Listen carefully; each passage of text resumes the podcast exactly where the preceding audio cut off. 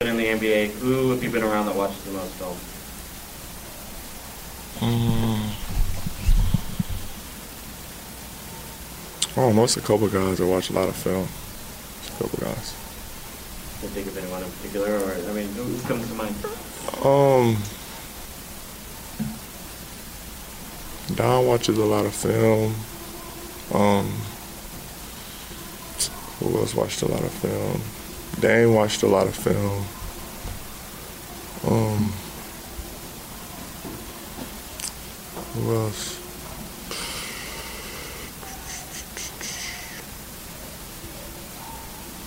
Uh, D Wade watched a lot of film. It's just a lot of guys. Yeah. kind of along the same lines, um, Quin's a guy that prepares a lot. Yeah. Do you think that he sleeps? No. he don't take no naps. He's up all day.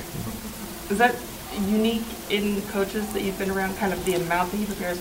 Mike was just telling us he'll send texts to you guys like two o'clock in the morning, thinking about something. Yeah, he's just preparing. You know, um, uh, he he just really love his job. You know, um, he got a million plays in his in his head. So, you know, he's just one of them guys. It's just he just really love being a coach, and you know, the, the Jazz got a good one. What's it like playing with Mike? Um, I don't really get as many minutes as I want with Mike, but um, you know, when I'm out there, it's uh, uh it's, it's pretty cool. You know, I don't really get that many minutes with Mike though.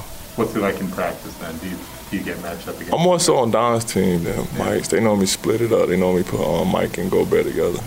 So not as much, Why do you want more minutes with Mike? of course. Of Well, course. why? Because he like to throw lobs.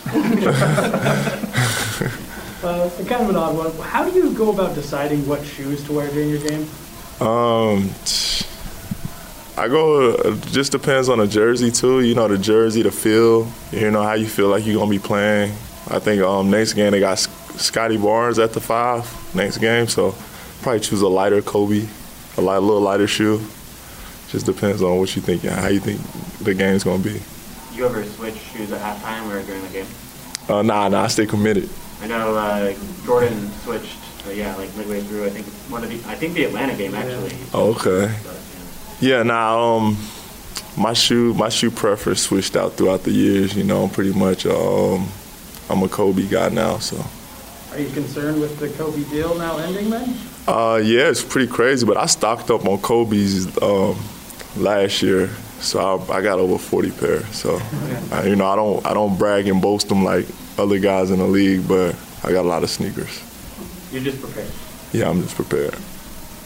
Like PJ. Hey, you said it, man.